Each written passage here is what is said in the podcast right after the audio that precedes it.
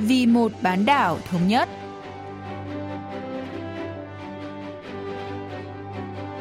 Mỹ Linh xin kính chào quý vị và các bạn. Mời quý vị và các bạn theo dõi chuyên mục Vì một bán đảo thống nhất của Đài Phát thanh Quốc tế Hàn Quốc KBS World Radio.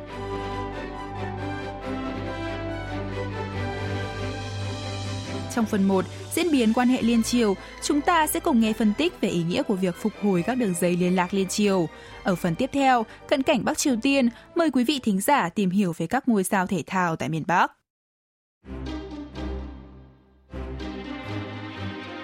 Nhân dịp kỷ niệm ngày ký kết Hiệp định Đình chiến Chiến tranh Triều Tiên từ năm 1950 đến năm 1953, Hàn Quốc và Bắc Triều Tiên đã bất ngờ khôi phục lại các đường dây liên lạc liên triều vào ngày 27 tháng 7 vừa qua, sau 13 tháng gián đoạn.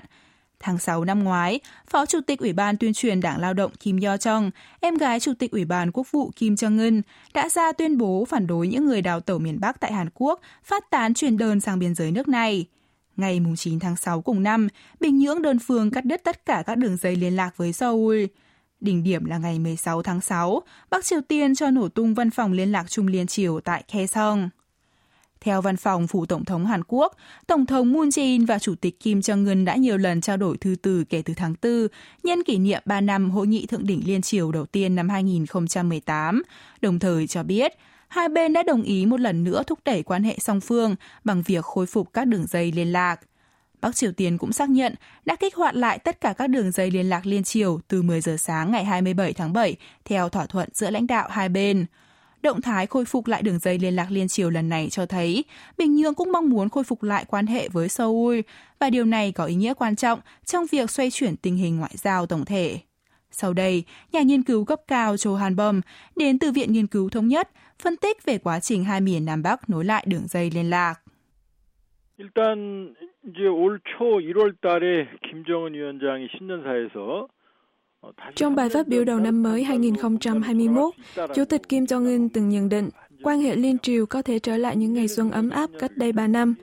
Cũng trong bài phát biểu đầu năm mới, Tổng thống Moon Jae-in khẳng định sẽ nắm lấy cơ hội cuối cùng này, dốc hết sức để nối lại tiến trình hòa bình trên bán đảo Hàn Quốc. Thông tin lãnh đạo hai miền Nam Bắc trao đổi thư từ được công bố vào tháng 4 Trước thời điểm chính phủ Tổng thống Mỹ Joe Biden hoàn tất xem xét chính sách đối với miền Bắc vào cuối tháng 4 và hội nghị thượng đỉnh Hàn Mỹ vào tháng 5, cũng là sự kiện mà Tổng thống Biden khẳng định ủng hộ những nỗ lực của Hàn Quốc hướng tới hợp tác và gắn kết với Bắc Triều Tiên. Sau đó, trong hội nghị toàn thể lần 3, Ủy ban Trung ương Đảng Lao động khóa 8 vào giữa tháng 6, ông Kim Jong-un cũng nhấn mạnh cần phải chuẩn bị cho cả đối thoại và đối đầu với Mỹ, cũng như kiểm soát ổn định tình hình khu vực. Sau những diễn biến đó, có thể thấy việc mở lại đường dây liên lạc liên triều không phải là sự kiện chỉ diễn ra một lần, mà cho thấy Bắc Triều Tiên, Hàn Quốc và Mỹ đang đi cùng một hướng trên con đường thúc đẩy tiến trình hòa bình trên bán đảo Hàn Quốc. 그런 남북미의 톱니바퀴가 물려 돌아간 결과다 이렇게 해석이 가능하죠. Các đường dây liên lạc liên triều là các kênh liên lạc cơ bản của hai miền Nam Bắc, trong đó có văn phòng liên lạc liên triều, đường dây liên lạc quân sự trên Biển Đông và Biển Tây và đường dây nóng thượng đỉnh kết nối giữa phụ tổng thống Hàn Quốc và Ủy ban Quốc vụ Bắc Triều Tiên. Trong thời gian qua, các đường dây liên lạc này liên tục bị cắt đứt rồi được khôi phục tùy theo tình hình quan hệ liên triều. Ông Johan Bom lý giải 통신사는 남북 관계 초기부터 있을 수밖에 없죠. 왜냐하면은 뭐 trong hoàn cảnh chiến tranh và ký kết hiệp định đình chiến, đường dây liên lạc là yếu tố thiết yếu, mở ra sự khởi đầu cho quan hệ liên triều. Chính vì vậy, đường dây nóng giữa lãnh đạo hai miền Nam Bắc đã được thiết lập vào năm 2018, khi tiến trình hòa bình trên bán đảo Hàn Quốc chính thức được xúc tiến. Ngoài ra, đường dây liên lạc quân sự trên Biển Đông và Biển Tây lần lượt được đưa vào hoạt động sau Hội nghị Thượng đỉnh Liên Triều năm 2000, nhằm phát triển dự án du lịch núi Cơm Cang miền Bắc và ngăn chặn các cuộc đụng độ bộc phát trên Biển Tây. Các đường dây còn lại là các đường dây cơ bản có từ trước. Cho đến nay, các đường dây liên lạc liên triều đã liên tục bị Bắc Triều Tiên đơn phương cắt đứt, rồi khôi phục khi cần thiết. Lần này, Bình Nhưỡng một lần nữa đơn phương cắt đứt liên lạc trong 13 tháng. Tuy nhiên, việc khôi phục lại được thực hiện dựa trên thỏa thuận giữa lãnh đạo hai bên. 이번에 뭐 복구는 일방적인 건 아니죠. 남북 정상간 합의로 이게 복구가 됐으니까 이런 패턴이 계속 반복돼 왔습니다. Ngày 3 tháng 8, Cơ quan Tình báo Quốc gia NIS đã báo cáo lên Ủy ban Tình báo thuộc Quốc hội Hàn Quốc về việc Seoul và Bình Nhưỡng liên lạc qua điện thoại hai lần một tuần thông qua các đường dây đã được khôi phục. NIS cũng cho biết, lãnh đạo hai miền Nam Bắc đã cam kết khôi phục lòng tin và cải thiện quan hệ liên triều trong các cuộc trao đổi thư từ kể từ tháng 4 nhằm tìm kiếm phương pháp thực thi tuyên bố bản môn điếm. Nhà nghiên cứu Johan Bom cho biết. 북한의 불만을 보면 사실은 한국과 미국에 대한 불만이거든요. Bắc Triều Tiên không hài lòng với Mỹ sau khi nước này đe ngõ sẽ dỡ bỏ cơ sở hạt nhân quan trọng ở Yongbyon, tỉnh Bắc Pyongan, trong hội nghị thượng đỉnh Mỹ Triều tại Hà Nội, nhưng không được Washington chấp thuận. Miền Bắc cũng bất bình với Hàn Quốc vì Seoul không thực thi các thỏa thuận song phương đạt được tại hội nghị thượng đỉnh liên triều ở bàn môn điếm và tuyên bố chung Bình Nhưỡng vào năm 2018. Thêm vào đó, Bình Nhưỡng cũng không đạt được thỏa thuận dỡ bỏ các lệnh trừng phạt quốc tế với Washington. Bắc Triều Tiên lúc này đang gặp khó khăn rất lớn do thiếu lương thực trầm trọng và nền kinh tế tăng trưởng âm 4,5% so với năm ngoái, tình trạng tồi tệ nhất kể từ giai đoạn cuộc hành quân gian khổ vào cuối những năm 1990. Miền Bắc trước mắt cần viện trợ lương thực và thuốc men, còn về lâu và dài hạn, nước này cần được gỡ bỏ các lệnh trừng phạt để khắc phục những khó khăn kinh tế.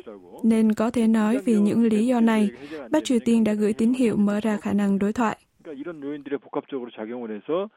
일단 대화의 틀로 시그널을 보냈다 이 정도로 평가가 가능하죠. Ngày 28 tháng 7, một ngày sau khi đường dây liên lạc liên triều được khôi phục, truyền thông Bắc Triều Tiên đưa tin nhà lãnh đạo Kim Jong-un đã tới thăm tháp hữu nghị, vốn được coi là biểu tượng cho quan hệ Trung Triều, nhân kỷ niệm 68 năm ký kết Hiệp định Đình chiến Chiến tranh Triều Tiên. Ngày 30 tháng 7, Đài Phát thanh Trung ương Triều Tiên KCBS đưa tin, Chủ tịch Trung Quốc Tập Cận Bình đã phúc đáp thư chúc mừng kỷ niệm 100 năm thành lập Đảng Cộng sản Trung Quốc của Chủ tịch Kim, cho thấy nỗ lực của miền Bắc trong việc khẳng định mối quan hệ thân thiết với Trung Quốc. Nhà nghiên cứu Châu Hàn Bầm nhận định. 최초로 김정은 위원장이 정상회담을 한 게 2018년 3월 달에 중국을 방문해서 시진핑 주석을 제일 먼저 만났어요. Hội nghị thượng đỉnh Trung Triều vào tháng 3 năm 2018 tại Trung Quốc là hội nghị thượng đỉnh đầu tiên của ông Kim Jong-un kể từ khi lên nắm quyền. Trong thời gian qua, Bắc Triều Tiên tổ chức 5 lần hội nghị thượng đỉnh với Trung Quốc, nhưng chỉ có 3 lần với Hàn Quốc và 2 lần với Mỹ. Đồng thời, Bình Nhưỡng luôn liên lạc và lôi kéo viện trợ từ Bắc Kinh trước hoặc sau các sự kiện quan trọng liên quan đến Seoul hoặc Washington. Lần này, miền Bắc một mặt thể hiện mong muốn đối lại đối thoại với miền Nam, mặt khác lại tăng cường quan hệ với Trung Quốc. Trong khi đó, chính phủ Biden đang tìm cách khôi phục và củng cố quan hệ với các nước đồng minh, nâng cấp đồng minh hàng Mỹ thành đồng minh toàn cầu, đồng thời nỗ lực tăng cường hợp tác hàng Mỹ Nhật thậm chí làm trung gian để giúp khôi phục quan hệ Hàn Nhật đang đình trệ. Việc Bình Nhưỡng và Bắc Kinh củng cố quan hệ song phương là bởi Trung Quốc là nước duy nhất có thể viện trợ lương thực và vật tư y tế cho miền Bắc trong tình hình cấp thiết hiện nay. 그렇기 때문에 이런 복합적인 요인이 최근 북한의 친중 행보의 원인이다 이렇게 볼 수 있습니다. Sau khi các đường dây liên lạc liên triều được khôi phục, quan hệ giữa hai miền Nam Bắc vốn đang bị đình trệ, được cho là sẽ bước sang một giai đoạn mới. Các nhà phân tích có quan điểm trái chiều về khả năng diễn biến mới nhất này có thể cải thiện quan hệ liên triều và đối thoại Mỹ-Triều. Ông Johan Bom giải thích. 그러니까 지금 가장 긍정적인 시나리오는 8월 내지 9월에 남북 화상 정상회담, 뭐 현실적으로 되면 어려우니까요. Kịch bản khả quan nhất vào lúc này là tổ chức một hội nghị thượng đỉnh liên triều trực tuyến vào tháng 8 hoặc tháng 9, sau đó nối lại các cuộc đàm phán hạt nhân Mỹ-Triều ở cấp chuyên viên và đạt được một số thỏa thuận nhỏ. Tuy nhiên, Bình Nhưỡng và Washington chưa giải quyết được những khác biệt trong quan điểm kể từ khi hội nghị thượng đỉnh Mỹ-Triều ở Hà Nội thất bại. Trong một giả thiết bi quan hơn, các cuộc đàm phán song phương sẽ tiếp tục bế tắc mà không có kết quả đáng kể nào cho đến khi nhiệm kỳ của chính quyền Tổng thống Moon Jae-in kết thúc và Bắc Triều Tiên sẽ có các động thái khiêu khích cường độ thấp. Các hội nghị thượng đỉnh liên triều vào năm 2018 đã mở đường cho các hội nghị thượng đỉnh liên triều và Mỹ triều vào năm 2018 và 2019, phản ánh vai trò quan trọng của Hàn Quốc trong việc đưa Mỹ và Bắc Triều Tiên ngồi vào bàn đàm phán. Tuy nhiên, vấn đề sẽ không được giải quyết nếu chỉ giới hạn trong quan hệ giữa hai miền Nam Bắc. Các bước tiến trong quan hệ Mỹ-Triều sẽ giúp miền Bắc đạt được mục đích và mở đường cho quan hệ liên triều phát triển. 북미 관계 쪽에서 진전이 있어야만 북한이 원하는 걸 얻을 수 있고 남북 관계도 탄력을 받을 수 있거든요. Trong một diễn biến khác, ngày 1 tháng 8, Phó Chủ tịch Ủy ban tuyên truyền Đảng Lao động Kim Yo Chong đã đưa ra tuyên bố thông qua hãng thông tấn Trung ương Triều Tiên KCNA cho rằng các cuộc tập trận chung Hàn Mỹ dự kiến trong tháng này sẽ là khúc dạo đầu vô vị, làm tổn hại đến ý chí thực hiện khởi đầu khôi phục lòng tin giữa lãnh đạo liên triều và che khuất con đường tương lai của quan hệ song phương. Lời cảnh báo của bà Kim được đưa ra chỉ 5 ngày sau khi hai miền Nam Bắc khôi phục lại đường dây liên lạc, làm ảnh hưởng tiêu cực đến kế hoạch tập trận quân sự giữa Hàn Quốc và Mỹ. Các cuộc tập trận quân sự Hàn-Mỹ có thể trở thành một yếu tố ảnh hưởng đến quan hệ liên triều trong tương lai. Do đó, Hàn Quốc cần đưa ra chiến lược thông minh để nối lại đàm phán liên triều và mở đường cho đối thoại Mỹ-Triều cũng như tiến trình hòa bình trên bán đảo Hàn Quốc.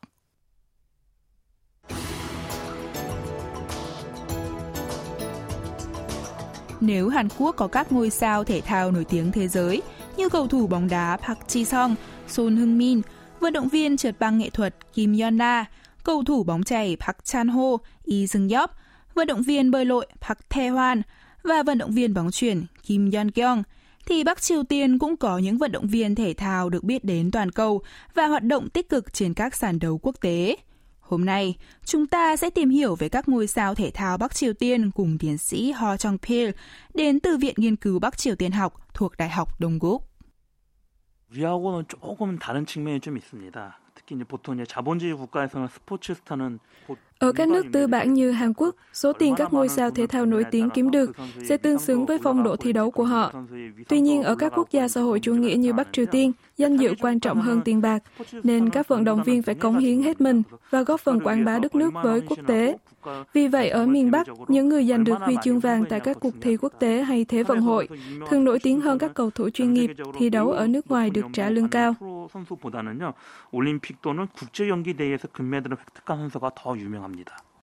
Một số vận động viên Bắc Triều Tiên có thành tích nổi bật tại các sự kiện thể thao quốc tế đã được nhiều người hâm mộ nước ngoài biết đến. Ví dụ, nữ vận động viên điền kinh nổi tiếng Shin Kim Tan đã phá kỷ lục thế giới nội dung 400m và 800m tại giải vô địch điền kinh thế giới Moscow, Nga vào đầu những năm 1960, đồng thời lập kỷ lục thế giới không chính thức ở nội dung 200m, 400m và 800m tại Đại hội Thể thao các quốc gia mới nổi Ganepo năm 1963. Nhờ vậy, bà Shin được người dân miền Bắc gọi là nữ hoàng điển kinh quốc tế và là niềm tự hào của dân tộc.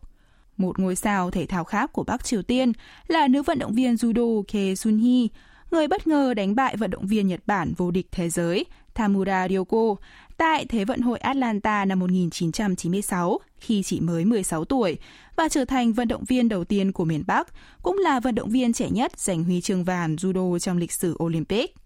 Sau đó, bà Kê cũng nhiều lần giành huy chương tại các cuộc thi quốc tế và đã bất ngờ xuất hiện để thực hiện lễ thắp đuốc cùng vận động viên judo Hàn Quốc Ha Hyung-ju tại Á vận hội Busan năm 2002.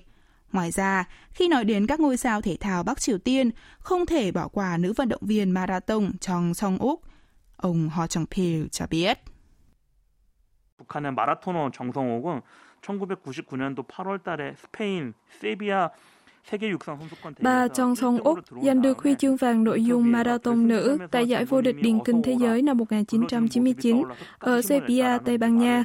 Trả lời phỏng vấn sau cuộc thi, bà cho biết đã có thể dốc hết sức lực về đích nhờ hình ảnh của lãnh tụ đất nước hiện lên trong tâm trí thúc giục mình.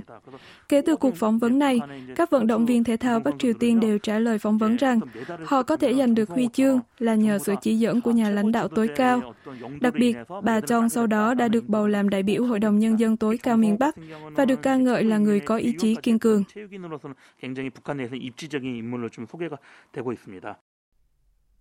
Ở Bắc Triều Tiên, các ngôi sao thể thao có vai trò góp phần nâng cao vị thế quốc gia trên trường quốc tế, đồng thời tuyên truyền tư tưởng chính trị và thành tích trong nước. Họ được đối xử đặc biệt tương xứng với thành tích tại các cuộc thi quốc tế và có cơ hội được trao danh hiệu vận động viên nhân dân hoặc vận động viên ưu tú, tương tự như danh hiệu nghệ sĩ nhân dân và nghệ sĩ ưu tú. Ông Hoa Chang Pil lý giải. 일단은 북한에서는 스타라는 말 대신에 채용 명수 Thay vì danh xưng ngôi sao thể thao, Bắc Triều Tiên trao các danh hiệu như danh thủ thể thao, nhà sáng tạo thể thao, người cống hiến cho thể thao hoặc anh hùng nỗ lực cho thể thao, cho các vận động viên tùy theo thành tích mà họ đạt được. Chẳng hạn những người có thành tích tốt tại các giải đấu trong nước hoặc lập các kỷ lục mới sẽ được gọi là danh thủ thể thao và được bố trí công việc theo nhu cầu. Vận động viên nhân dân hay người cống hiến cho thể thao là những người lập kỷ lục mới của quốc gia hai lần trở lên trong năm hoặc đạt kết quả xuất sắc tại các sự kiện quốc tế, với phần thưởng là các cơ hội được sống ở Bình Nhưỡng, được kết nạp vào đảng lao động, nhận trợ cấp hưu trí và được cấp nhà.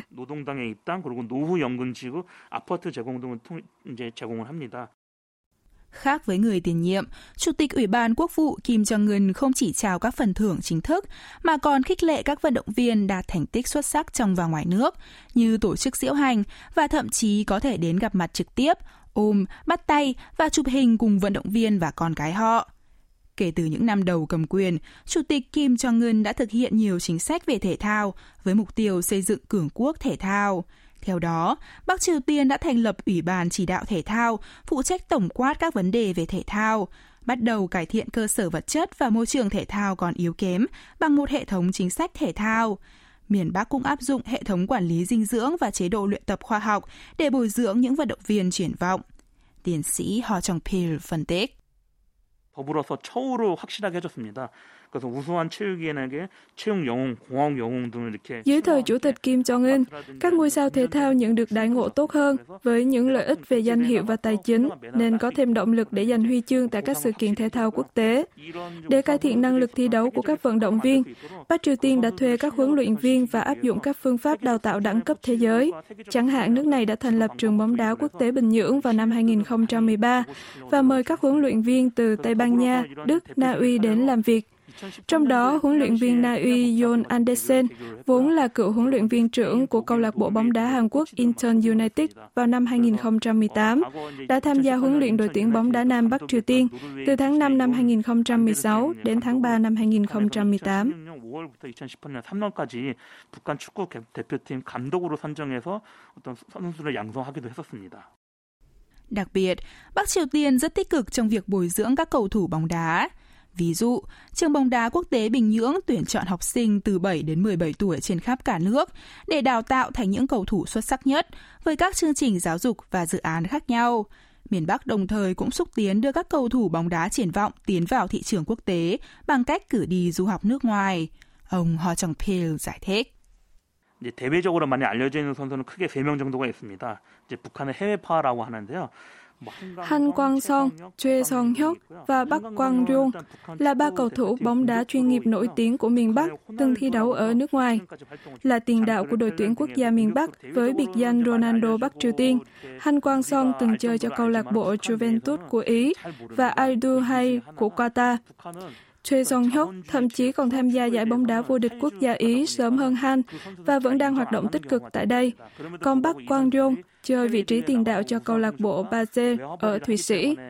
Tuy nhiên, các cầu thủ này dù nổi tiếng ở quốc tế nhưng lại không được biết đến rộng rãi ở quê nhà. Đó là bởi chế độ xã hội chủ nghĩa miền Bắc không công nhận các cầu thủ bóng đá chuyên nghiệp. Có nguồn tin cho biết, các cầu thủ trên đã quay trở lại Bắc Triều Tiên do lệnh trừng phạt của Hội đồng Bảo an Liên Hợp Quốc, nhưng thông tin này chưa được xác thực. 뭐 소리는 있지만은 확실히 뭐 확인되는 바는 현재는 없습니다.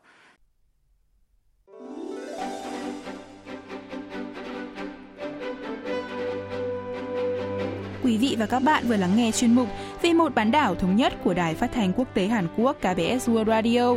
Cảm ơn quý vị và các bạn đã quan tâm theo dõi. Xin kính chào tạm biệt và hẹn gặp lại trong chuyên mục tuần sau.